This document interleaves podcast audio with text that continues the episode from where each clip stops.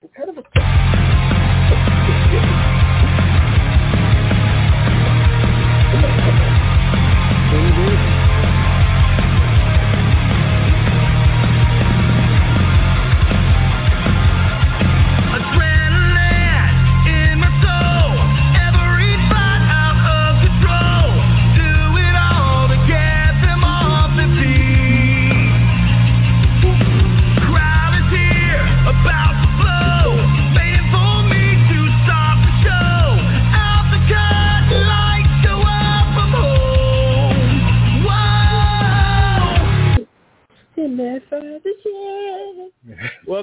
Unscripted Wrestling Podcast.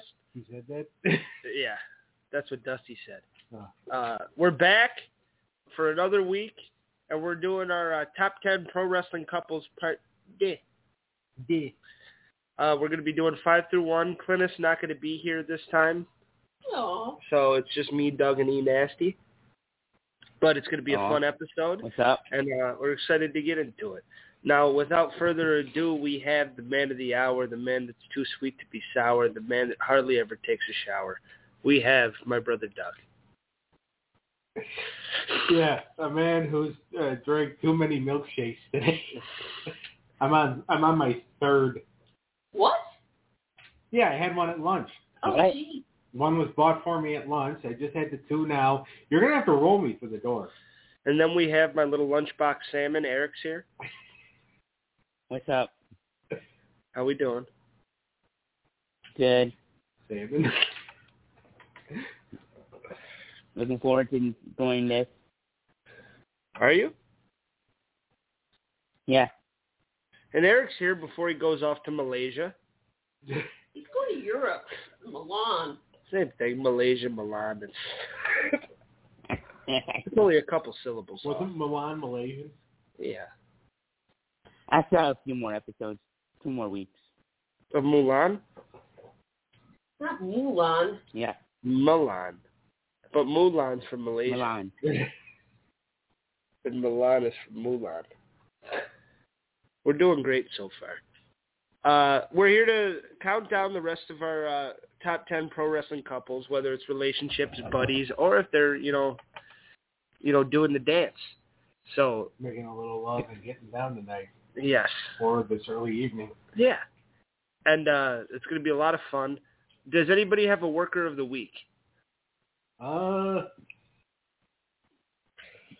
not not really. I didn't watch a lot of wrestling this week. I mean, I kind of kept up on it, like I know the stuff that happened, but it's just like it's getting to the point where it's starting to get boring again. Eric, I'll say. I'll say Adam Cole. Yeah, I know he got Boom. that cool, but Yeah. boom. Mr. Boom Boom. I don't have a worker of the week either, but uh, so we'll get right into our list then. All right, gentlemen. Yeah, I mean, there's really not Yes, much sir. to get into that's not going to, you know. All right, just to give give the folks my eleven through six was uh Ten through six. Shut the fuck up. But uh my picks last week were this. William Regal and Eugene, Hall and Nash, Bradshaw and Taka, AJ Styles and Christopher Daniels, and I forgot the other one. Whoops. But it's on it's on tape, so go back and listen to it. It was a good episode. All right. I had Hurricane and Rosie, Eric Young and ODB, Eddie Guerrero and Chyna, Kane and X Pac, and Torrie Wilson and Tajiri. Very well said. Thanks. All right, Eric. I had I had Adam Cole and uh and Doctor, uh DMD, Britt Baker, Matt Panona and Kelsey. I can't pronounce his name. Edge and Vickie, Cody and Randy and Hogan and uh his sidekick, the one that licks his ass, and it's Eric Bischoff. So you had all married couples. Yeah, pretty much. Yeah. Besides Edge and Vickie. Oh, they were married on screen. All right, Doug. Who's your number five? Hardcore and Crash Holly. All right. because and, and the, the funny thing is, is you had two family members. Well, they're not even necessarily family members, but they really didn't get along. No. Uh, like they like beating each other up, but then they realized that they could be, you know, a pretty decent tag team. And because Crash was shorter, like Hardcore would just smack the shit out of him. But they really were a good tag team, and some of the shit that they came up with, like Crash was hilarious. Yeah. And hardcore for a dick, hardcore Holly could be very like he had a very dry sense of humor, Yeah. but it was also funny listening to him pick on Crash. Oh, for sure was. And he was a good like uh I don't know, he was a good like straight man in the duo. Yeah. Like uh Crash could do all the fun stuff and, and you know be very bombastic and very out there, and then Hardcore would kind of bring it in, and he'd be more like strict and affirmative and to the point. Yeah, and like when they when they had Holly or when they had Molly aboard, uh, it was fun too because like you kind of get to see like that family dynamic or whatever. Oh yeah. Even though they weren't they weren't related at all, but they were like they were all fun to watch. They were. And it's one of those, I feel like they don't get talked about enough. And I feel, because that tag team division was so stacked, Yeah, because you have, because when you talk about Attitude Era tag teams, three big ones come to mind. And it's the three that everybody knows, the Dudleys, the Hardys, and Edge and Christian. And then if you like want I to think, it was the Headbangers, Kai Ty, and the Posse. well, that's the thing, though. If you want to dig a little, will, will you be like, well, Too Cool, Too Too Cool, Too Cool had a hell of a run.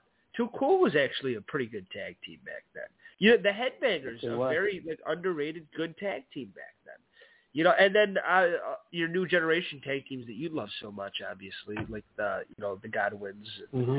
uh, shit like that.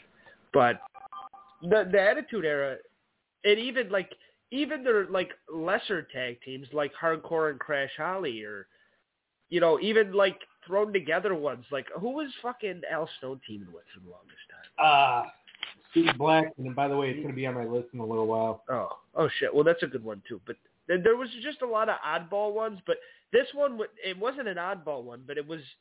I don't know. It just worked. And even though I do think that their best stuff is separate from each other, Yeah, because I think Hardcore Holly's best run to me was the broken neck thing and then coming back for Lesnar. They didn't give him nearly enough time for how over he was, and uh to me that was like the best version of Hardcore Holly. it, it was. And Crash's best version, I still think Crash should have wrestled Kurt Angle in the finals of the King of the Ring. Yeah, Okay, because he beat Bull Buchanan, and it, he, he- then he got Kurt in uh I mean Cr- Crash's stuff is the Hardcore title yeah if you wanna. I mean, he's had good matches. He, he got to do fun stuff, but the twenty four seven rule in the Hardcore title really made Crash, right. No, I, or he made it more. Yep. more I mean, I, I agree with that, but like, I still think, and I, you may have disagreed with me, or Clint has disagreed with me, or one of you guys that pisses me off, you know, disagreed with me about that. But like, about what? uh, because I've always said that I believe Crash should have been in, the front. I don't think he should have won it. Like Kurt was the right person to win it, Okay. but I do think Who did Chris have in the? Who do you have in the finals again? Kurt had Rikishi in the final. That's not a good final matchup. It, it is. Be, I mean, and like the story they were telling was that like Rikishi's shoulder was all fucked up and all that. I think what it really is, and you might not be wrong, but the talent pool was so major back then, and they had so many guys that could do good shit. Like your lesser guy, like your Blackman's was really good and could be a main event elsewhere. You know, like like even the lesser, like the Crash Hollies. He, Crash Holly could put on some. I, not like not like he was the greatest wrestler, but he could put on some great matches, and he was great entertainment value. I mean, and I think like that King of the Ring, like that Crash wrestled Kurt in the semifinals. Like Crash came out later on when Briscoe and Patterson were doing their drag fest, and he won the hardcore title back. So I can understand why they didn't go that route because they needed Crash to win the title. Well, and he was too small at the time. Vince wasn't into tiny yet. If you weren't Shawn Michaels and you weren't six foot, you can go Yeah. suck a dick. I mean, and but Am I yeah. wrong? Huh? Am I wrong? No, you're not. I think just the. I don't think. I don't think he's too short. Uh, That, that's not me saying that, but I think like to Vince's standards at the time and Yeah. to people's standards, I don't well, think. he beat Bob Buchanan in the earlier round. Yeah, but and I'm not saying that doesn't mean he can't beat taller guys, but I think that nobody looked at Crash Holly and saw a main eventer. Not a single person in the company did. We did, Yeah. you know, and, Exactly. and he maybe he could have been. Maybe Crash Holly was really fucking good, but nobody thought that about him. No one thought he was going to go past the mid card. There was a. I had a. And I don't mean to be mean saying that. Yeah. I'm just telling the truth. I had an edition, and, and you are right. I had an edition of the WWF magazine from the 2000s, and they had a list of like top five most trustworthy and top five most untrustworthy. yeah. Crash was number one in the trustworthy Yeah. uh, category. And the caption, the paragraph pretty much read like this.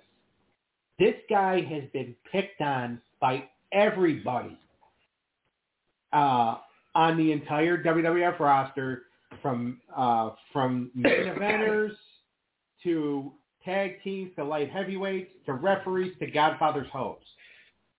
And this guy still seems like one of the nicest people, one of the most loyal, one of the most loyal guys, you know, in the company or on WWF TV. Who wants to stay on the show? Yeah. Uh,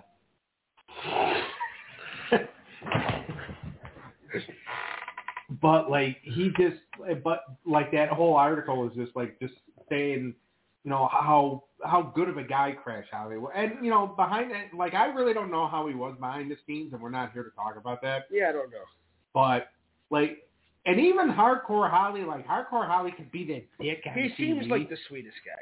yeah, I mean, from the character, and even a couple of the shooter interviews that he did before his untimely passing, because I think he did one at least. I think yeah, he did one like right after I, I think right after WWE released him, right? And I then he went to so. TNA for a little bit. I think so. I could be wrong, but he's always seemed very sweet, and I like the Crash character because to me it was always like me as a kid without my Adderall. Like it was like ADD as like a personification. Just the way all the fast talking and going for it's just I, I thought Crash was like an interesting character. Yeah, It was like a little kid, but as a grown man, and I just I don't know. I- they, they did a segment one time. Uh, he was at the WWF New York when they were really promoting that, like in its early, not early stages, but like the summer of like Yeah. or whatever. And they showed him at the bar, right? And he's just like, "Oh yeah, I'll take a I'll take a beer." And they was like, "All right, can we see your ID, please, sir?" So he goes to get so he shows him an ID and then the bartender's was like, "Sir, you're not He goes, "Sir, you're not old enough." And it just like one of the funniest fucking things because obviously he's old enough. He's a fucking su- he's a fucking wrestler. Yeah. I mean, Uh, technically, you could wrestle at like 18. Yeah. I mean, and what's funny, well, first of all, Crash's career actually started in uh in the mid '90s. Really? Yeah. Uh, well, he was 30. He was 30 is 33 when he passed in 2003. Wow. Uh, I mean, I, thought I, that, wow, 20 years ago. Yeah. I I miss him to death. I thought he was a, a tremendous talent. Oh, he was. He was. Uh, and he had such a good little run. I feel bad they didn't really have anything for him in the Ruthless Aggression era because I feel like he could have stayed for a while. yeah, They kind of did him a disservice. But if they don't have anything for you, they don't have anything for you. right. I wish they did because Crash was always awesome. Uh, it was a good pick. Like I said, I don't, and I remember very little of them together too. Because my favorite Crash stuff isn't with hardcore. My favorite hardcore stuff isn't with Crash. But I don't disagree with your pick. And me saying that isn't disagreeing with your pick. I just think that they have better stuff elsewhere. They do. I, I just kind of liked uh, uh, when they did interact. I thought it was. Yeah. I thought it was good. All right, Eric, who's your number five? The Generation X. Um, Shawn Michaels and uh, Triple H. Okay. These two are best friends. Yeah. But yeah, these two are best friends. These two have been together since the mid '90s. They're attached at the hip. They work together now. Shawn runs NXT. Wade forms main event, main roster. What else is there to say about those two? They had There's one of the best but, feuds uh, in, in Well, Yeah, I know. and and that's but they the had thing. one of the best feuds ever. Yes, they did. And, and that's the thing about these two is that everybody likes to shit on them as a duo, especially Doug. Yeah. And a lot of people like to talk shit about them. And, and to be honest, there's a lot of merit to talk shit there. And I understand. And, and the whole like Shawn's reign of terror and uh, you know H or Triple H was kind of his little buddy and shit like that. And I understand, but I it is understand, also Yeah. not an incorrect statement to say that no other duo on anybody's list has made more magic than these two, whether it's together or separate. They've had way too many entertaining to the fact we could do a top 10 DX moments and matches. We could do a top 10 Shawn versus HBK if we wanted to, or Shawn versus Triple H. It'd be weird if he wrestled himself, Yeah. but we could do something like that. I don't want to, but I'm just saying we could. They have so many good men. That could, Hell in a Cell, the Three Stages of Hell, the fucking the street fight at SummerSlam was really good.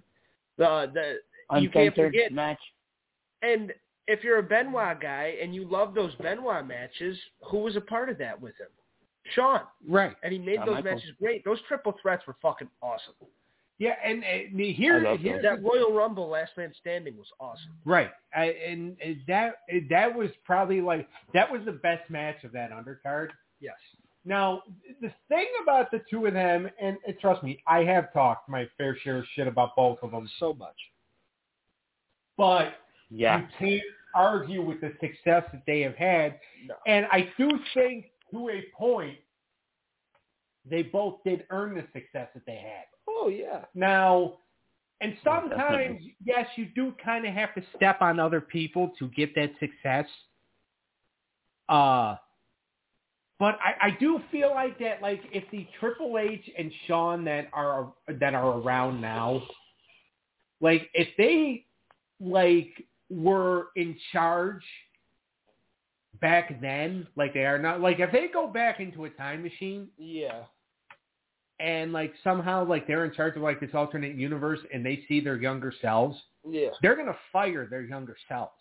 Yeah, but I feel like they had to grow as human beings to be who they And and I do think and I and I 100% believe that they both did that Oh, of course, they both did. because It's just the thing with them is that no matter what you want to say about behind the scenes, on screen there's not a lot of bad content between the two. To where you could say, oh, like the match between those two sucked, or like even if they had their worst match is still pretty good. Anything they've done together is good. The stuff with DX was good. When they came back and rejuvenated in 2006, people loved it. And that stayed around till like 2011, and people still liked it. We were at the fucking Raw with the glow sticks and shit, and Hornswoggle and shit, and we loved it.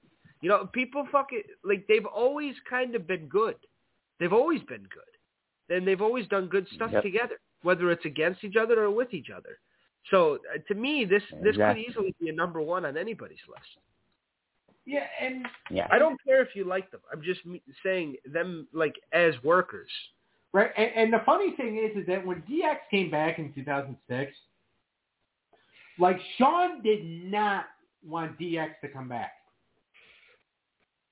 because he didn't want to do the shit that he did back in like 97, 98. Yeah, that's fair. because you know he had young kids and he's just like you know what i can't fucking we can't we can't do this shit But DX coming back was so cool because other guys were getting into the main event. They were letting Cena and Edge do their thing and Randy and Batista, and those two were finally having fun. yeah And they were just sitting back and joking and having a good time. And that was a good role for them. yeah uh it- what was funny was the fuck was the fact that like the uh when they were doing the thing with the spirit squad and they had l- the cheerleaders come out and shawn brought out the little uh the little guy cheerleaders Yeah. Uh which basically looked like my entire entire group of friends from back home in newfane uh, and like And then Triple H brought out the female cheerleaders, and Shawn puts the blindfold on so he doesn't get in trouble with his wife at home. And then, uh,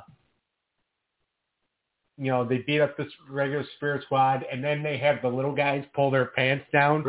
And Jr. goes, I because they actually had two fat guys, Yeah. like two fat little guys. And Jr.'s like, oh my god, I've never seen so much crack. like and shit like that is funny. And Triple H and Shawn have always been, and I can appreciate it more now. Like back then, like their early early stuff, I didn't find funny. I just found them to be obnoxious, obnoxious and annoying. But like as again, like as they get older, it's just like okay, they're funny now. yeah. Uh, but they would even have like genuine moments peppered throughout that run. Like, remember that Fatal Four Way? I forget which pay per view, but it was for the title. Cena was in it, and I can't remember who the other guy was. And it was a Fatal Four Way, and it was two members of DX, or it was the. That wasn't the six. Survivor Series is a triple threat. It wasn't a four way. And it was them two and Cena. And Shawn starts it out by super kicking Triple H. Yeah.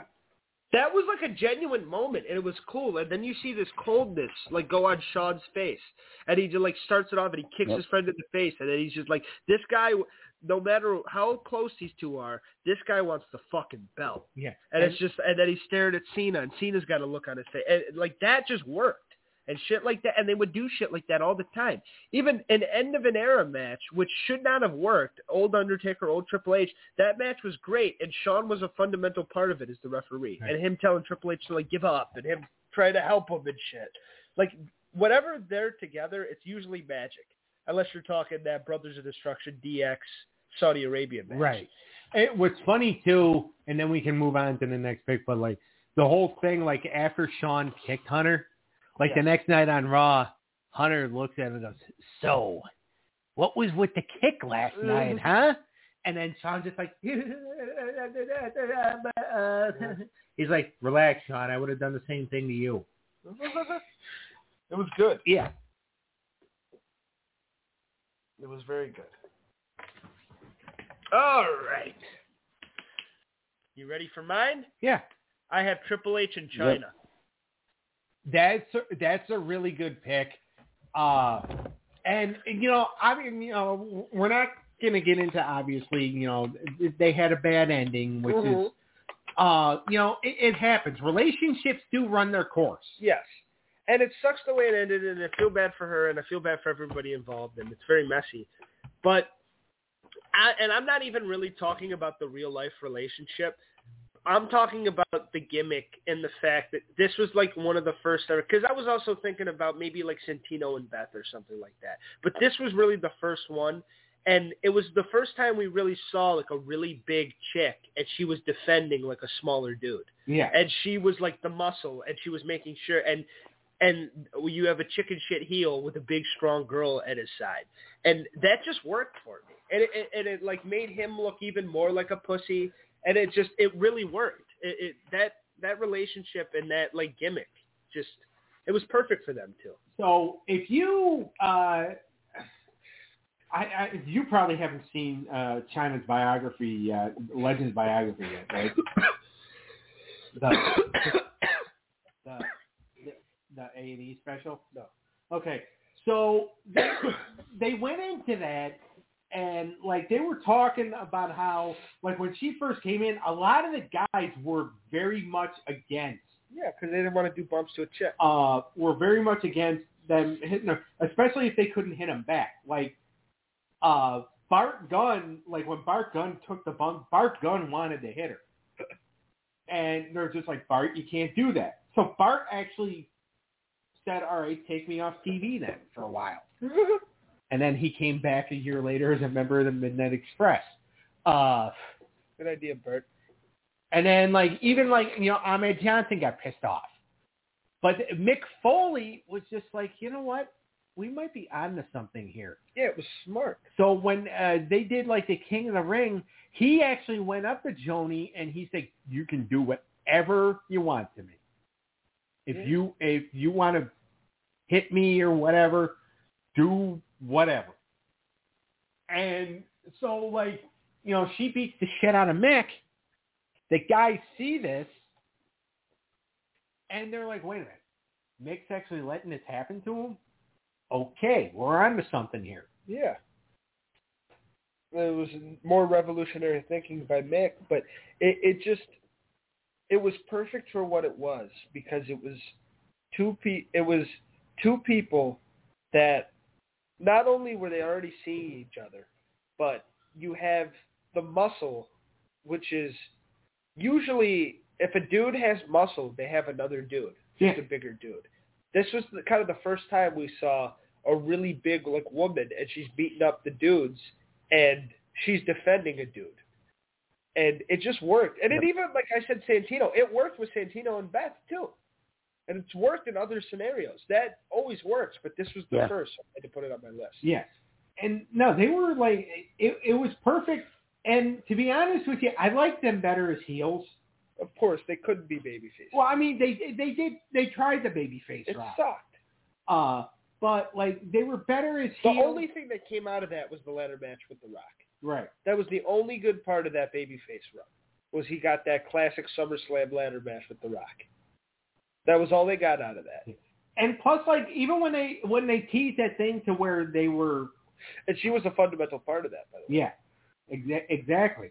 When uh, they did like the little thing where the two of them were kind of going against each other, I didn't like that Yeah. because it didn't work. No. They had to be with each other.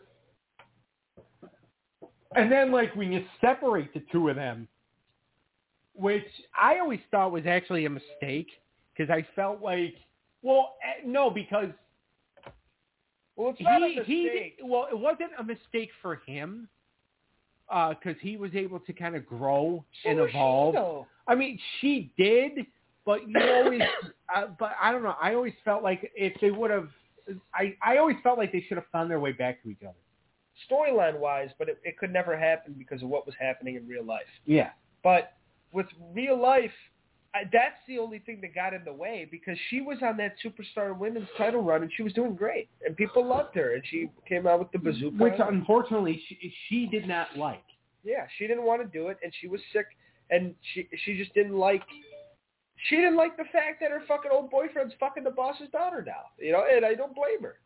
And and it bothers her. And Yeah. she just and she wanted an absurd amount of money to stay and they said we can't do it. Yeah, like you go up to Jim Ross and you say, "All right, I want a million dollar. I want to be paid as much as Stone Cold Steve Austin. I want a million dollar contract, and I'm not negotiating."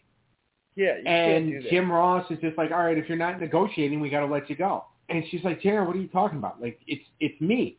And he goes, "Joanie, you can't come up and say million dollars, non-negotiable. That's what I want, and I'm not going down." Like, you can't do that. If you're not gonna negotiate, and we can't do what you want, then it's over. Like, yeah. and, and it sucked for her, but it's just like it, it was just it was the attitude. Yeah. Um, Yeah. and, and I don't necessarily blame her for having that attitude because you know of how things were going down. And she was becoming a star. She had the Playboy deal. Little girls were coming up to her all the time and saying, "You're my hero." So when a person does that, they do start to think that they can be bigger than the WWE. We know how it usually works out. Yeah. And WWE loves to remind people how it works out because they love for people to know you can't make it without us. Right. That's why it's like they really swallowed their pride on Cody. To bring Cody in with his theme song, his haircut, the American Nightmare, all that, that's Vince finally saying, all right, something worked that we didn't do. Right. And that's like Yep. And they don't do that a lot. no, and I, I think there, uh, he's the first one. Well, no, because they let Truth because Truth was using the uh, uh, the What's Up theme in TNA because he sang it, right? Yeah. All right. So, but that doesn't necessarily count because it's Yeah, but who owns the What's Up theme now? WWE does. There you go. Who owns Cody's shit? I'm pretty sure Cody does. I might be wrong, though. Cody does probably. I, he, I'm they sorry. about that because I know because Cody told the story, and Cody said He's like, well, I told them I really want to keep my theme song. I got to do this. And Vince was like, well, yeah, bud, that's what I'm paying for. So he might have bought it, but uh, that to me, it's still a little different than Truth because Truth wasn't a main. He was he was a main eventer kind of in TNA, but Truth and Cody are two different situations going into WWE. Oh yeah. Uh, Yeah, oh yeah, de- definitely. But that's cool that they did that for Truth too. All right, what's your number four? The Macho King and Sensational Queen. Oh my god. Macho King Randy Savage and Sensational Sherri. I know a lot of people are going to be like, you should have put Elizabeth on here, you stupid motherfucker. Uh, and Elizabeth was was great. If you ask anybody except for our buddy Jimmy at work, uh, but You didn't like Macho Man? no, he liked Macho Man. He did not like he did not like Elizabeth. Oh, then he's not Uh, gonna like my. Okay, never mind. He doesn't like you anyway. Don't worry about it. Uh, Well, so uh, Eric's like, what the fuck did I do? he's the one. Yeah. He's the one that complained about your Hall of Fame list. Uh, yeah, I know, but I never met the kid. oh, now he's calling him a kid. Dude, He's a black belt, Eric. You don't want he's a black belt that's also uh, ten years older than you. Well, age doesn't matter. Oh. Yeah. You're ten years older than me, and no offense, bud, but I'd Yeah, but I'm not a day. kid. no, you're not a kid. That's what I meant. Oh, okay. Yeah, but uh, anyway, so but no, like I picked Sensational Sherri because I felt like that was that was their best work uh, was together. Yeah. Well, uh, like Savage is a heel. Well, the thing about and I can't really and I didn't put Macho and Elizabeth on my list because I figured somebody did. And from the sounds of Eric, I I, think he made a good decision. And that's good. They should be number one for a lot of people. To me, I appreciate them both separately because she Elizabeth made his babyface run and Yeah. he needed the prom queen. Like he Hogan had all the theatrics and Hogan but Macho really benefited by having a beautiful woman by his side that was with him no matter and it was like a married couple. It was like everyone that's mom and dad at the WWF pretty much. Yeah, Like you have Hogan and you have all these big like theatrics, but then you have like Macho and Elizabeth, and you know that they love each other, care for each other, they're going to do anything for each other. And that's just there's something inspiring about that, and that's why babyface couples do work. And that was the first, like what? Not the first one because you had you know fucking Jimmy and Precious. You had so many. You had different ones, but this was the best one. yeah, And uh, the reason why him and Sherri is so good because they said, all right, he's healed now. He's a bad guy. What is the antithesis to Miss Elizabeth? And if you think about that, the complete opposite of a human being, at least in front of the camera, because uh, all I've heard is that Sherri is the nicest, greatest person ever. I've never heard a bad they thing. they about Sherri. abs- Sherri is That's one of the people I've never heard. She's one of the more beloved people ever. And which is why, like, when she started kind of having like a downward spiral in WCW, like people were just like they were heartbroken. And like Bishop, Bischoff, when Bischoff said he he had to fire her, yeah. he said it broke his heart. Yeah, I'm sure it sucked. Because she was such a sweet lady. But in front of the camera, the complete opposite of Miss Elizabeth is Sherri. Yeah, And the way she acts, she's like a, you have a nice, prim, proper lady compared to like a ruthless broad that's going to fight you in a bar.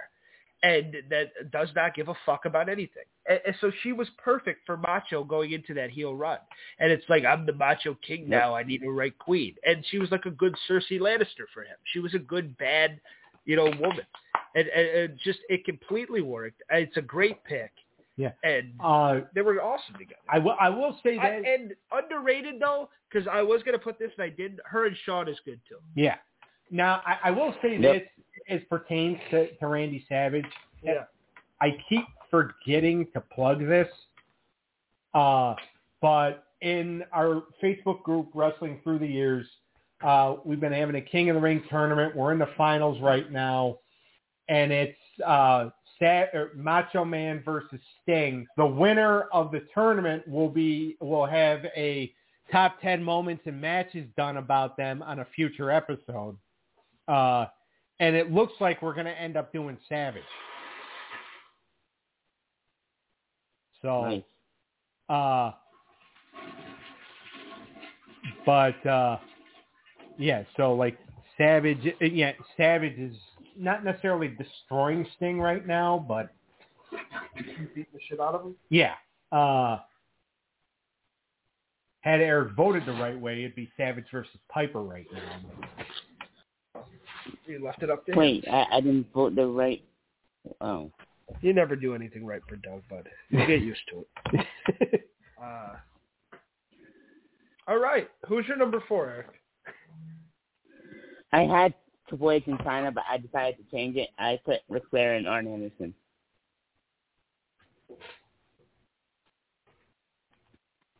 You got Rick and Arn. I mean, I, yeah, Rick and Arn. it's a damn good pick. you got to go Yeah, through. And I mean they're they're the my number one. they're the old school, old school Triple H and Shawn, best friends. I, I don't know what the relationship is now, but they were best friends. They were they were attached at the hip.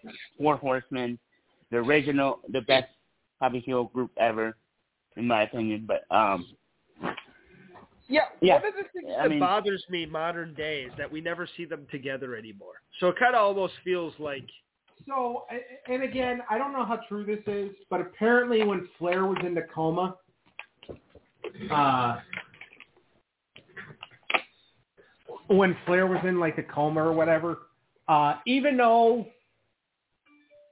uh, Arn and like other members of the Horsemen went to visit Rick in the hospital, WWE told because Arn was on the outs with WWE. Arn had just been fired by WWE at the time. you don't believe that, do you? Rick has said that the Horsemen did not go to visit him in the hospital. Arn, uh, Tony Schiavone has said that he was with Arn at the hospital in Flair's room when Flair was in the coma. So, uh, I don't know. Like, I, I mean, to be honest with you, if Flair says that the Horsemen didn't visit him in the hospital, I don't believe a thing Flair says. I mean, it's kind of hard to believe somebody that was in a coma. He doesn't know. He's not, well, he said that that's what WWE told him. That's weird. I don't know. I'd have to look into that before I actually comment on it. Yeah, But- I mean, it, it- but that's like what, that's why he says he doesn't talk to them nowadays. Okay. Arn says that he doesn't that him and Flair aren't as close as they used to or they used to be because Arn's wife uh remained friends with uh Beth Flair, who was one of Flair's wives. Okay. And because Arn's wife remained f- friends with Beth, uh, Arn was pretty much told by his wife, it's like, we're choosing Beth's side. And Arn liked being married, so That's crazy. But I do, uh, Eric. That's a great pick. It, Yeah. it was a variation Yeah. of my number one. I do have a different number one, just in case it, it got taken here. But they are the ultimate duo. I don't think of anybody except for Exactly. that. Especially like when you think of Horsemen, they were the closest between the two. They kept that group together for as long as they did. yeah. Yep. That group was never that group unless you had those two and a variation around them. And I love Barry Windham. I love Barry. I love Tully. I love all, even Ole to an extent. I love the classic. I, I like Luger and them. I liked a lot of the horsemen that got on board. I was partial to Mongo. Mongo and Benoit were fine, and Dean, and that was great. But you needed those two, or it wasn't even the horsemen. You Right. can't have Rick with three different Yep. guys. You can't have Arn with three different Well, guys. and the funny thing is too is that like uh, the the variation of like Rick and Dean and Mongo and Benoit that was Rick with three other guys, but you had Arn as the manager. Yeah, that's So why it worked. Arn had Yep. uh, Arn had the JJ role. and it worked because of Arn doing stuff like my spot and, Yeah. and fucking like really getting energetic. And when he fucking announced, oh, I almost forgot the fourth horseman, Ric Flair. Yeah. And fucking Ric Flair comes out. It's just those two. That was Are- cool. I had goosebumps watching that. That is one of my favorite moments in wrestling to this day. And Ric Flair's not my favorite of all time. I he is in my top ten. I'm not like Doug to where I'm not a Flair guy because I do like Flair, but that is one of my that it is my top three favorite promos of all time. That beats the pipe bomb for me. That beats so many things for the emotion in that fucking room. and Rick going, "Fire me! I'm already fired! Fire me! I'm already fired!" and screaming in the ring, and the Horsemen are together, and the crowd's going fucking bananas. That is one of the best moments I've ever seen.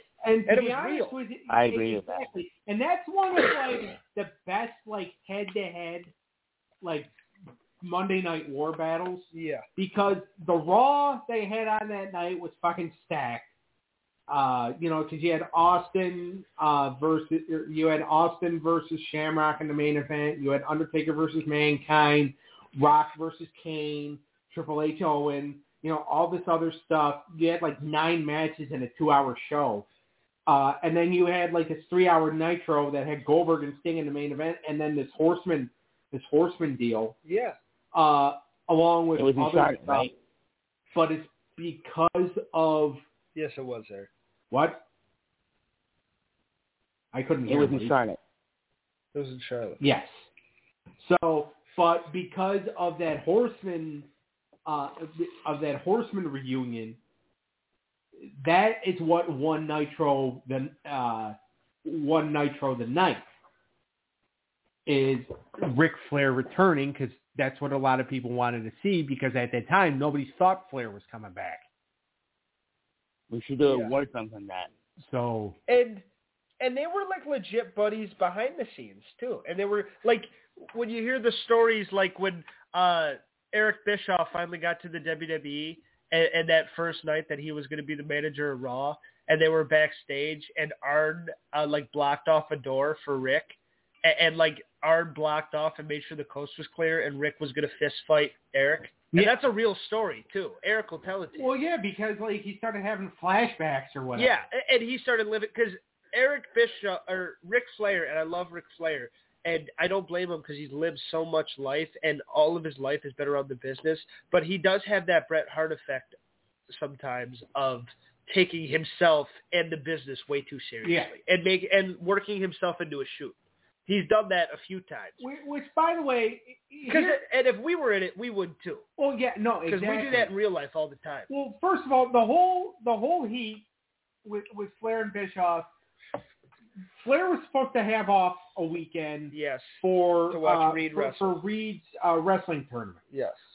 Bischoff's secretary Jamie Angle lost the fucking paperwork. Yes. Okay, uh, so when they started advertising, uh, when they started advertising Flair to do this thing on Thunder, Flair said, "Eric, I'm not going to show. I got the night off. Like I have the time off. I'm watching Reid wrestle." He goes, "Fla- "Rick, you never filled out the paperwork." Yes, I did. They could never find the paperwork. Yeah. So like, it, it- so Damn. Bischoff, you know, Yeah, but not thinking he was wrong. And they had beef then, but that was in like '98, wasn't it? Yeah. And, and this is all the way. And then like in 2002, Flair just like because I they worked with each other in '99 and 2000, and they they made an angle out of that, and it was a thing, and and then they kept working together, and it was fine in WC. Yeah, and then Flair just uh, you know had a fucking Vietnam flashback. yeah, and players like, no, I hate this guy still. Yeah. And he's like, all right, block off a room. And he's like, I got you, buddy. and then he fucking, yeah. he's, he's, And then you know six months later, uh, Beth decides fuck it, I'm leaving Rick, and then Arn decides all right, well I guess I got to leave Rick too. but uh, they were still, if that's when it happened, They were all right. So They they kept they were still close, but they weren't as close as they once were. Like they, they, even if they weren't, they kept up appearances very well. yeah. WWE at least shipped to where it made it seem like because they were always together. It felt Yeah. like. But uh, like they were together on on camera, but they couldn't be together like behind. Like they could not go out drinking because Arn's wife was just like, "We're taking Beth's side."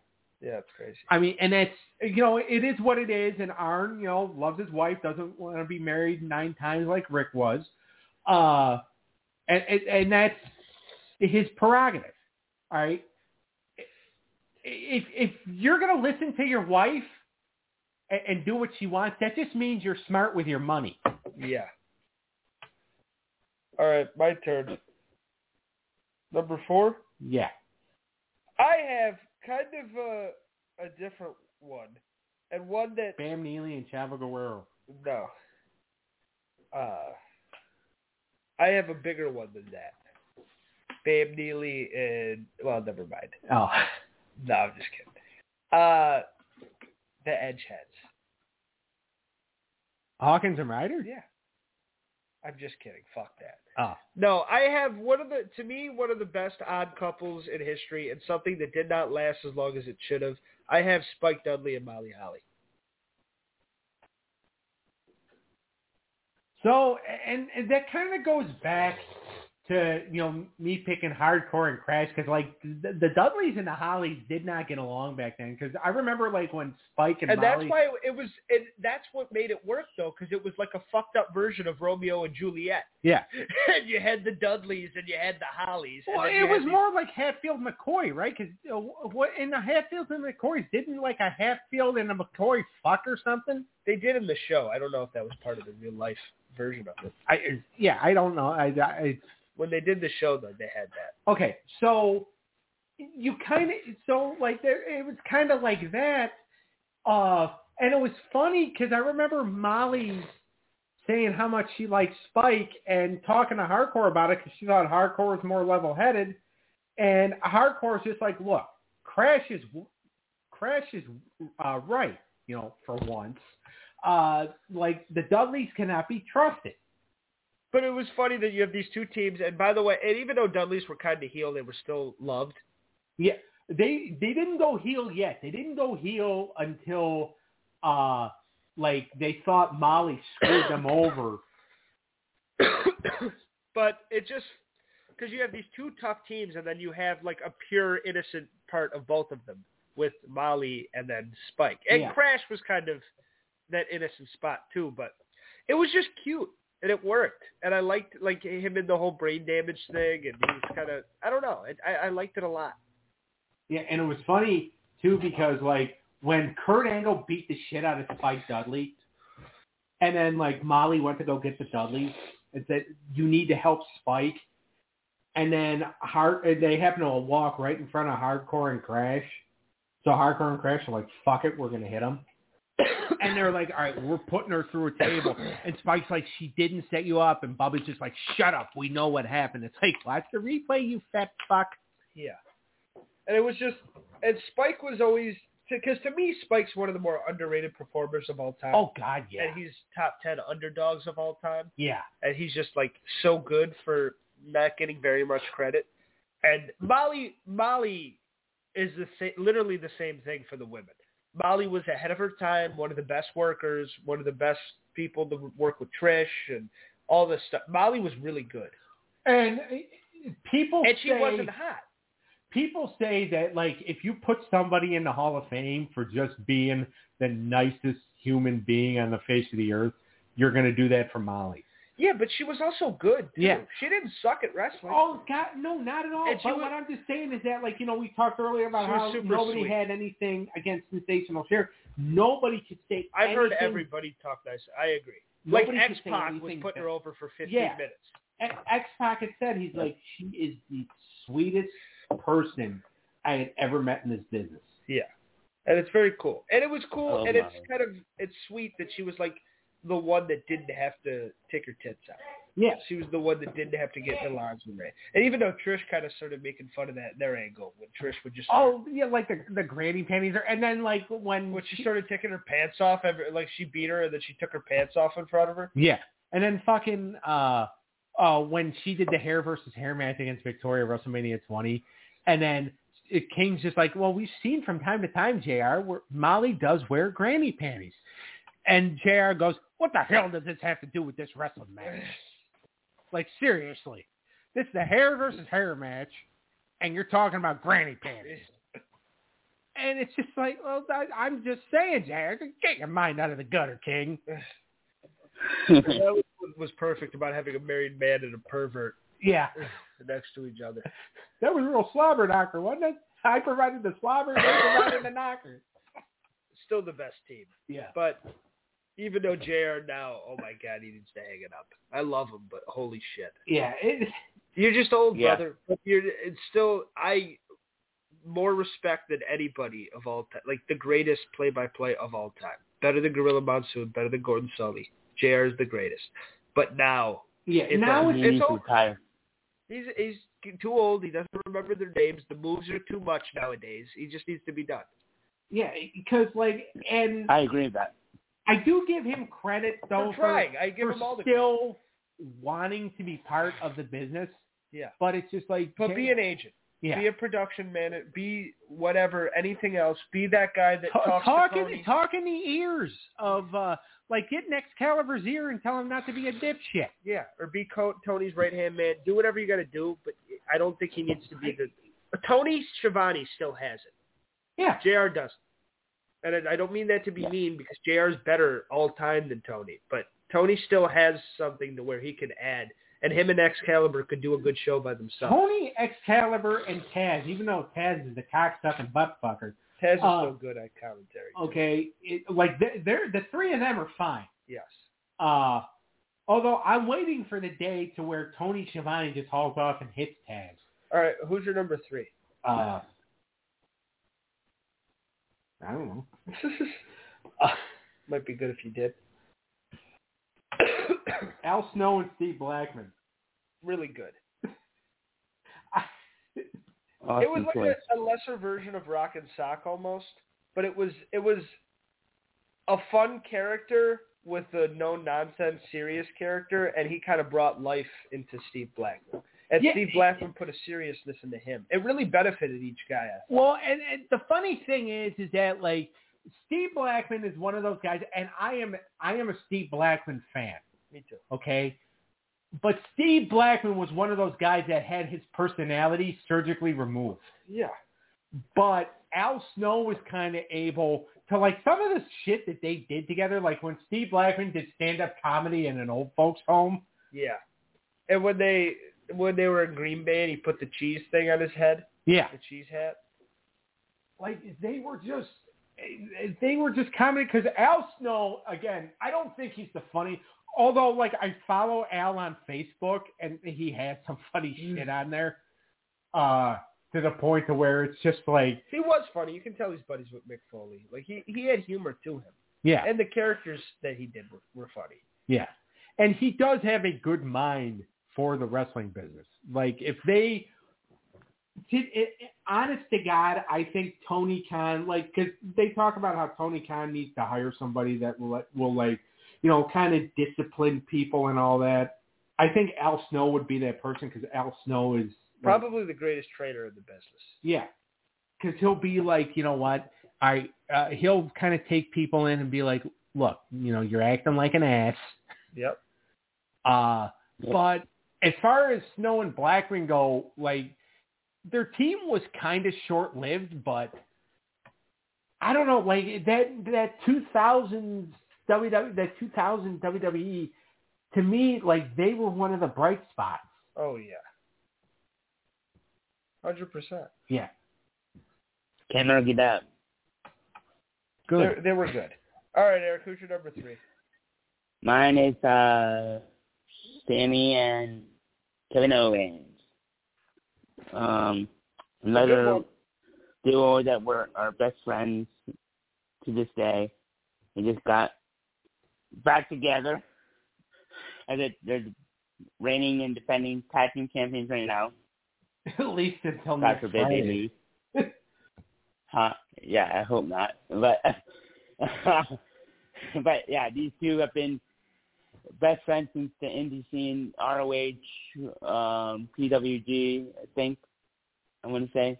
I don't know if they were together in PWG, but but ROH they were they had this rivalry in ROH, classic rivalries in NXT, and from Canada. They're both from Canada. They're just great people, great friends. Great duo. So, like, I loved the Ring of Honor stuff when they were a team because they were like Kevin Owens loved to pick on San, uh, loved to pick on El Generico, but Yep. he would not let anybody else pick on him. Yeah. And to me, that that was that was fun to watch. Yeah. Uh, and then like you know they get here, kinda they're reminds doing me all of this Jimmy. stuff, which like the two of them as heels was fun. I felt like they were better. he- They're better heels than they are babyface. Eh. Although I Yeah. do love Kevin Owens as a babyface. They're just on such a good run now that you can't really say that. Yeah. Because they're so over. They're the two most over baby faces in the world right now. So you can't really say that they're better as heels. But their stuff with Shane and stuff that was good, and Sami fucking over Shane for Yeah. Kevin. And, Which, which, to be honest with you, like when Sami turned heel and then he started doing that, you know, the kind of dance at the beginning, like uh, to his music, like how he used to do when he was a babyface. But then he used to do uh, like he did it kind of like in a heel way or whatever. I'm not going to Yeah. say what I used to call it. drove 'cause me we'll nuts. just throw off air. yeah. But I was just like, oh my god, what a fucking douchebag to do. Somebody needs to drop a piano on this motherfucker like right now, because he's just acting so douchey. they're just and that's why and in theory storyline wise and the way they are as character actors they are really good as heels and they might even be better heels but the story of real life Yeah. and the fact that we have the internet now and we know that these guys were best friends like fucking coming up in the business and these guys wrestled in gyms in front of 20 people and they fucking like really paid their dues together and then they got to the big show made Yep. separate paths and now they're like back together and like it's just too good of a story to where they have to be on this list you know Yeah. they're so good it's such a Yeah. fucking Feel nice good sto- story. romanticized like Cinderella story for the both of them that you had like fucking Kevin Owens is more over this year than he was last year. And last year he made event in night one against Stone Cold Steve Austin. And he's more over this year being in a tag match with Sami. He's more over. More people like him, more Exactly. people know. That's nuts. And that's how good Yeah. this thing is. Yeah, and uh, what's funny too about Kevin Owens is Kevin Owens is one of those guys that like he can be a dick, He's so funny though. but but he's hilarious. Like He's there was the one time like he helped the Street Profits beat Gallows and Anderson, and he he said in like in the, in the backstage interview, he goes, you know what? I happen to like you guys so much that I'm going to wait on you a little while before I turn on you. And Montez is just like, oh, really? You're not going to turn on us? He goes, not yet. It's going to happen at some point, but not yet. Like, I'm going to wait a while. And I, like, it's the funniest fucking thing. It is. It was very good. Yeah. All right. My number three, I have a little heel couple that underrated but happened at one of my favorite WrestleManias and one of my favorite stories, and I wish this thing would have gone longer. I have Trish Stratus and Christian. Nobody saw that coming, by the way. Nobody saw coming, and I feel like if they gave them more of a chance and let them do more stuff, that they could have been what Edge and Lita were. Well, I think it also Exactly. had to do with the fact that Christian. I Christian was got thinking hurt. the same thing. Yes. Yes, and I understand Christian, but if you take all that and it doesn't happen, I really do think that they're a better version of uh, Edge and Lita. Yeah. No, I, I, They could have been the top heel couple. She could have been the women's champion. He could have found his way to a world title, and they could have been a heel dominant power couple. Right. And and that's the thing is I I believe that there wasn't that there it was going to happen, and I want to say that the Bad Blood match was supposed. It wasn't. I don't think it was going to be like Kane was a backup. I want to say Christian was going to get the shot.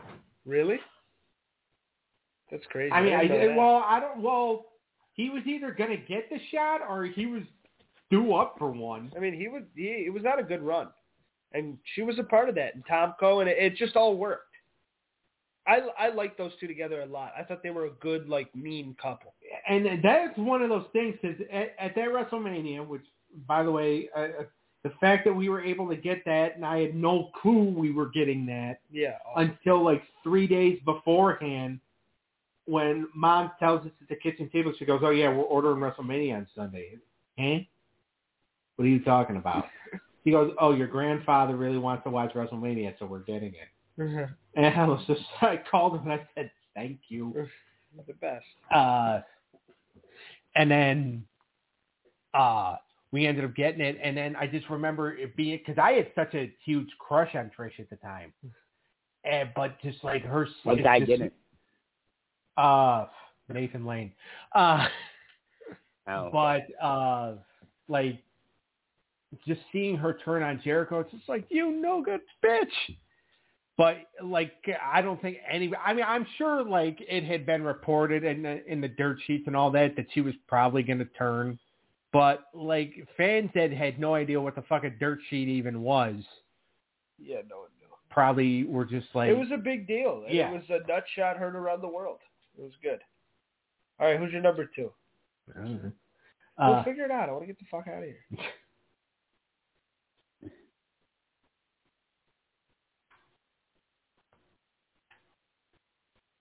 Great radio. uh, Hello? I'm right here. Eric thought we fucking disconnected. Okay. Goldust and Marlena. That's a good one. So I was ve- I was torn between the two of them or Marc Mero and Sable. Oh, Okay. yeah. Uh, Both didn't end well in real life or or storyline.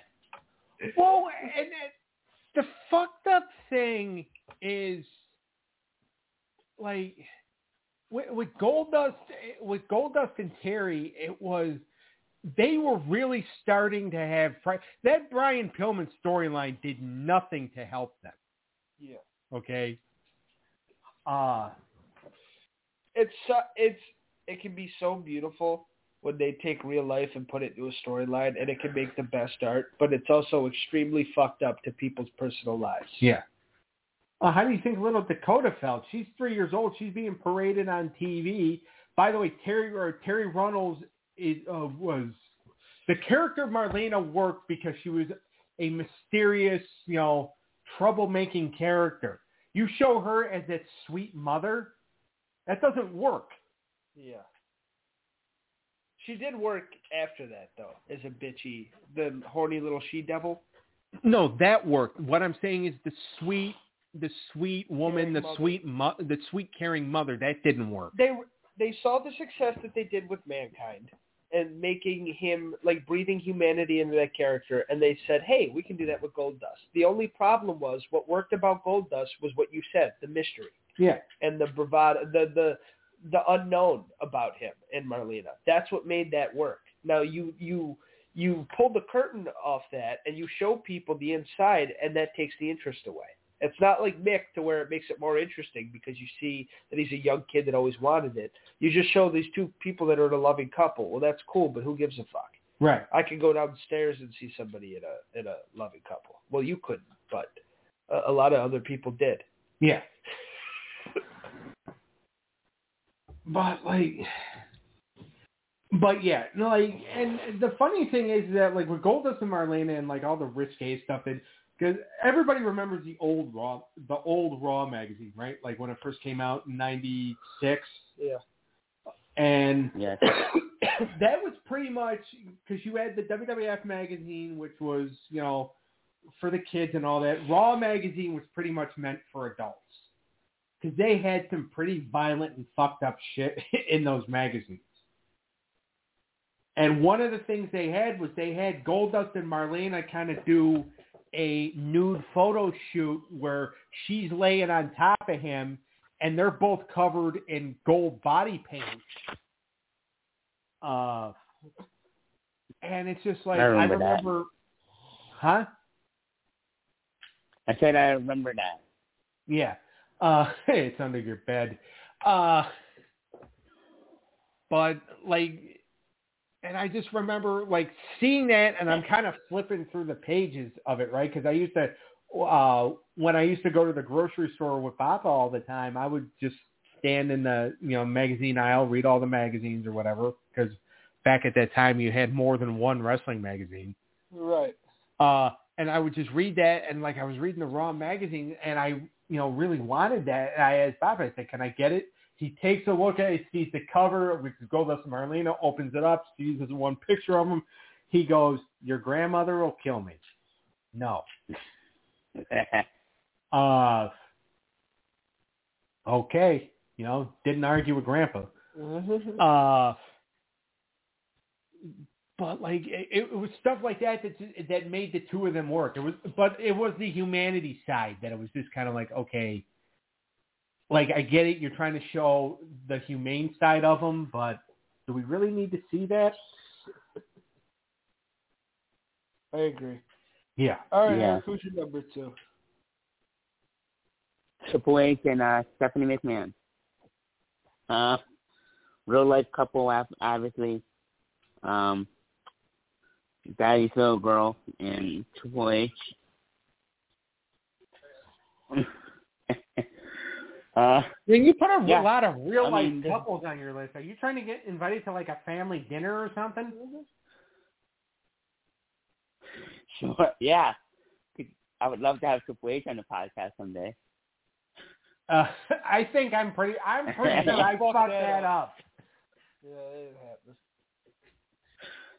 You know, you can only say, you can only say that a guy fucks his best friend more than he fucks his wife so many times before the one guy takes offense to it.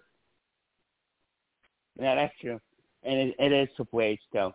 But anyways, yeah, this is probably the most recognized wrestling couple, real life wrestling couple in pro wrestling.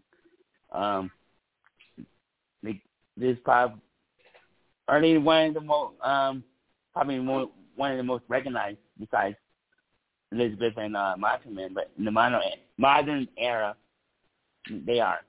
Uh, Stephanie doesn't work for the company anymore, so she says. But I mean, she doesn't. But Triple H does. He's the CEO. Uh, chief content officer. Close enough. uh, yeah. So, yeah, these two are just real life couple. They go everywhere together. They did go everywhere together before, before she had decided not to work with the company anymore.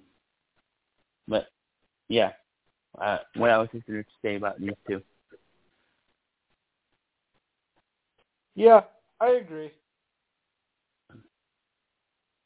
And well, There's so- nothing much to say. the funny thing about the funny thing about these two is that like you know when they got together i you know everybody knows how they got together and the fact that they were able to kind of make it work i mean they've been together for 23 years now. Uh and like first of all i could not imagine anybody being married to a mcmahon for that long especially mcmahon that pretty much is vince with lady parts. So, like the fact that Triple H has survived that long without wanting to kill a member of that family, good for him. Uh, All right, you ready for my number It takes two? a lot of patience. All right, my number two, and I did want to give a shout out to some of the worst relationships first, because I have some of these in my head that I kind of thought were kind of funny, but they never really worked. yeah. One of them being Kane and Lita, because I thought that was a funny idea, and it- it kind of helped turn him babyface, but it was a little too rapey. Yeah. Uh, another one is Zack Ryder and Eve Torres. That was just stupid. That poor fucker. He got kind of fucked over by that situation. Uh, another really bad one, but I have to bring it up, is Mark Henry and Mae Young. Yeah. That would have been Clintus number one. What are you talking about? And then another really bad one is Torrie Wilson's father, Al Wilson, and Dawn Marie. Yeah, which by the way, that was that was in poor taste by WWE to kill the guy off and then publish in your in your magazine like 10 months later that he attended his daughter's wedding. uh bless you. Like They and- brought a Ouija board. It was fantastic. yeah. Uh, which, by the way, Al Wilson now has unfortunately passed away. Yes. He, he is no longer with us. But I, I swear to God, like, it, who didn't want to be Al Will? Well, Don, Dawn Marie at one time. Dude, when she was crying by the casket, he Yeah. like sat up. That was Yeah. fucking hilarious. uh, they had to do a, they had to cut away. But it was so good. Uh, my actual number two is something that happened kind of recently, and it's the last like love relationship because I have a, a bromance number one. My number two is when the big man finally gets the girl. I went with Mandy Rose and Otis. You know, and that went farther than I thought that the WWE would uh, would take it. Yeah, and it worked. He got a money in the bank out of it. She was a nice, supportive girlfriend. Another one I was thinking about was Bray Wyatt and Alexa Bliss because that was another weird one that shouldn't have worked. But Yeah, kinda I thought did. about that too. But I think Otis and Mandy because it's like everybody wants to see that story of like the re- like he should not have even he he shouldn't even like breathe in the same room that she farts. you know? Right. But she fucking is And so if he farts, she wouldn't be able to breathe in that room. no, she wouldn't be with us anymore. But he, those two were so fun together, and they both played it up really well to where it worked, Yeah, and then and it showed how good she was Yep. too. yeah. And it was her idea, even though she was married. So Well, it, that's what she had even said. She's just like, like, uh, she even said she goes, I pitched it. You know, her boyfriend or whoever the fuck it was at the time said, you know, go ahead. 'Cause Her boy, her fiance is a guy by the name of Tito Sabbatelli, who used to work for WWE's developmental and used to work with Otis. okay. And he also happens to be a friend of Otis. So he was like, "Fuck yeah." So he said, he said to Otis, he's like, yeah, go ahead, bang my girlfriend. I don't care. Uh, he goes, you're a friend of mine. and it worked. Uh, He didn't really bang her though, did he? no, Well, I mean, you have to sell the story. Shit. you have you have to tell this. You have to tell the You gotta do it once for the gimmick. Yeah. So like, no, they didn't actually bang, but you know, Tito's just like, dude, you know, you happen to be my buddy. Go ahead. Those long nights on the road, though, you never know. Yeah. Uh, I mean, unfortunately, I just described the way most pornos start out, but uh, That would have been an interesting. I would have done that one too. All right, what's your number one? Well, let's get out of here. Gorilla Monsoon and Bobby Heenan. The best commentary duo of all time. Yeah. Uh, mainly the reason why primetime wrestling lasted for as long as it did. Uh, you know, in 19, in the spring of 91 when they went to like the studio format where they had the live studio audience, which was cool to a point, but nothing beats Gorilla and Bobby. Especially like when they would do their uh like remotes at different places. Yeah. I'll never forget uh the when they went to Busch Gardens to look for the bushwhackers. And uh like uh Bobby Heenan was getting like seasick or something like that or, or they were on like a, a truck or whatever. Bobby Heenan was getting sick or something like that. And they find the bushwhackers and Gorilla's like, Hey bushwhackers, how you doing? Welcome to the US of A and all that stuff. And like it, Bobby and Gorilla were just fucking hilarious with one another. They were so good, and it was so emotional when he got inducted in the Hall of Fame, and he was just like, "I just wish Gorilla was here." Yeah. It was so sweet.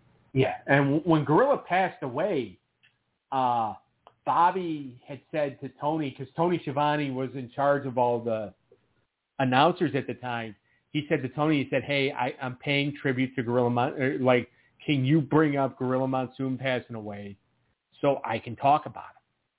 And Bischoff's just like, Gorilla never worked for WCW, don't do it. And Bobby looked at Tony and said, please bring it up so I can talk about. 'Cause I, I really want to talk about him. Yeah. Tony's like, all right. So he brings it up. Bischoff's screaming in his ear, saying, what the fuck are you doing? You're talking about a WWE.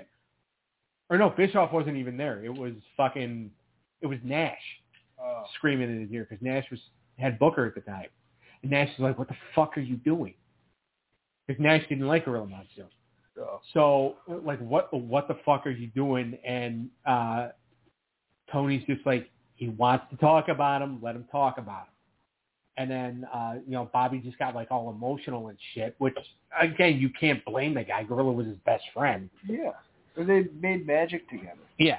Even like Cole and J- or like Jr. and King, you know they're not best friends. You know they're not hanging out. They might not even do dinner with each other, but they are linked together for life now. Yeah.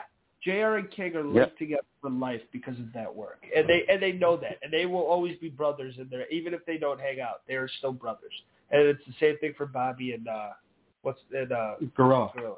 And like when they when they actually did like the commentary for some of the events they commentated, like I still think Summer or Survivor Series 90, 91, Royal Rumble 92, and WrestleMania 8 are three of my favorite uh, pay-per-views of all time just because the two of them were on commentary.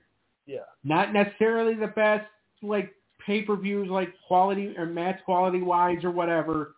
But listening to the two of them on on commentary was awesome.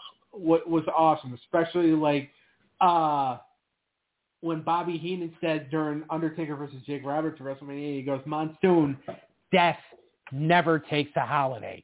And Gorilla goes, oh my God. He goes, "Uh, these things just come to me. I feel like I'm working with two brilliant minds. And Monsoon goes, I've never seen you work with one. It's funny. It's very good. Yeah. It's a great number one. Thank you. Eric, who's your number one? Macho Man and uh, Miss Elizabeth. I mean, that's the Ultimate mecca. couple. It had to be on somebody's list. Oh no, a- absolutely. Uh, and Jimmy, if you're listening to this, if you already haven't thrown your back out again, uh, Elizabeth was useful. You know, she's one. I mean, I personally, I've always had a crush on Elizabeth, so like she was useful. She's definitely, you know, she was a part of Macho Man's Yes. character. We can, uh, you know, if somebody doesn't like her, you know, that, that's fine, but you Well, know, there's she- no reason to hate her. She was just a manager, and she didn't do much. And you know, it's not wrong in saying that, but those two are truly the king and queen of wrestling. There is no other it Yep. couple. There's no those. That is like I said, mom and dad earlier. They are the king and the queen, and there is no other. Every other couple that they've tried to do has tried to emulate that in some way or form or fashion. That is the the mecca. That's the top one. And like even like little like when fucking they were in that match with Andre and she showed her panties. Yeah. And, and that's like a not Elizabeth thing to do. Elizabeth would never do that. It's not in character. And, it, and it's not like she got fully naked. She just lifted her skirt up a little bit, and then she distracted the heels, and they got the win. It would always those two were just perfect together, and it never felt like that was the raunchiest they ever went, and that still felt classy watching it. Yeah. They By never- the way, having a roll Yep. Jesse Ventura's tongue all the way back in his mouth. Yeah. So those two were just it always felt classy. It never felt tasteless. And it's just you really believe that they were in love, which they were at the time. So Now, how long do you think I'm going to have to wait to ask Jimmy to do something since I just called him out on the show? I don't know. uh you ready for my number one? Yeah. Drum roll. And this is gonna be a controversial one. I went with a bromance. I went with a manager superstar duo. Oh God. I went with Mr. Walrus, Paul Heyman, and Brock Lesnar. Lesnar. Uh, they're best friends in real life, even though it doesn't seem like they would be. And they're just the ultimate. They are the ultimate duo. And for a long time, whenever you see Brock, now now they don't because of storyline, but Brock would only come back under the like we wouldn't have Brock Lesnar if Paul wasn't there because Brock said when he was coming back, "Put me with Paul, or I ain't doing it." Yes. And that's how he's always been. And he's always he travels with Paul. He fucking does everything. Paul is his right hand man, and they are best friends, and they are a He's good the duo. He's the OG And- and- of um. Paul and when you think of, and when you think about just two people that really they bring out the strengths and the weaknesses, fucking the only thing that uh uh Paul Heyman's ever gonna win is a hot dog eating contest. He doesn't have a physical bone in his body unless he's walking to the fridge. And but he's the best talker on planet Earth. Talk so well and he can make anybody seem like the fucking man. And then you have this big, powerful beast who can lift ATVs and fucking RVs and you know big Ford Equinoxes. and He can bench them for breakfast. But he's got the voice of a toddler that got kicked in the nuts. Yeah. So Brock can't cut a promo to save his life. Brock, Brock sounds like this. Brock does not sound intimidating at all, and he he honestly sucks at cutting promos. But so you put him with the best talker ever, and you have magic, and you have this beast, this Yep. like MMA fighter who can destroy anybody, and this guy that's fucking selling the fight so well and selling the matches and talking him up to be what he is, and it just worked. And The funny, the funny thing about the two of them is that like you go back to like the early days. They were great men too. Yeah. And uh 'cause Brock was like this big, you know, it, this big prospect and, you know, they called him, they said he was like the future of the business or whatever. The next big thing. Yeah. And uh you had Heyman who was off TV for a while, but they brought him back together because you could not get rid of Paul Heyman because they didn't have wart remover big enough. Uh, and he was Brock's agent. yeah. And it was just like, it, it, it worked because you had Paul Heyman who could say whatever he wanted and nobody could really get to him because if you did, Brock Lesnar would split you in half with his teeth. Yeah. It was good. Yeah. It was really good, and this was our top 10 pro wrestling couples of all time. What about, did you do Eric's number one? Yeah, he went before me. And uh, we'll see everybody next week. Make sure to check out all our other shit, and we love you all. Uh, next week, Yep. uh, do we want to do the top 10 on the uh, Bushwhackers for the tribute to Butch, or do we want to do the top 10 for the whoever wins is King of the Ring? We'll do the Bushwhackers top 10. Okay. So everybody check that out. Top 10 moments and matches, the Bushwhackers next week, and we'll see everybody next time. All right, later. Later.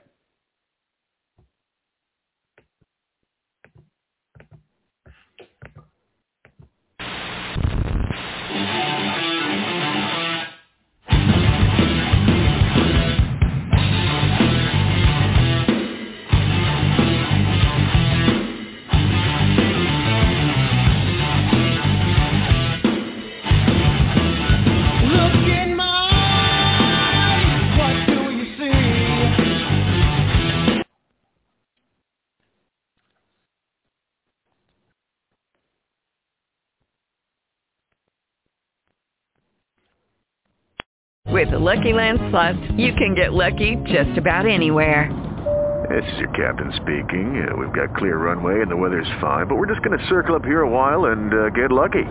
No, no, nothing like that. It's just these cash prizes add up quick. So I suggest you sit back, keep your tray table upright, and start getting lucky. Play for free at LuckyLandSlots.com. Are you feeling lucky? No purchase necessary. Void where prohibited by law. 18 plus terms and conditions apply. See website for details.